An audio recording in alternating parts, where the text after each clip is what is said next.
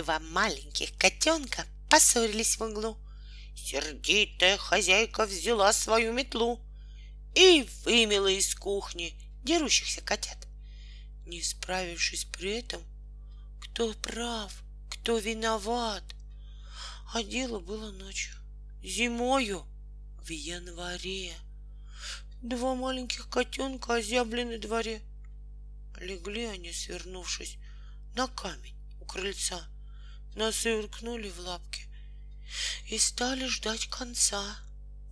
Но сжалилась хозяйка и отворила дверь. «Ну что?» — она спросила. «Не ссоритесь теперь?»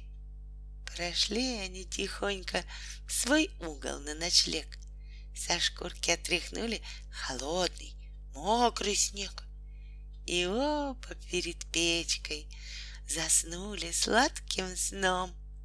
А вьюга до рассвета шумела за окном.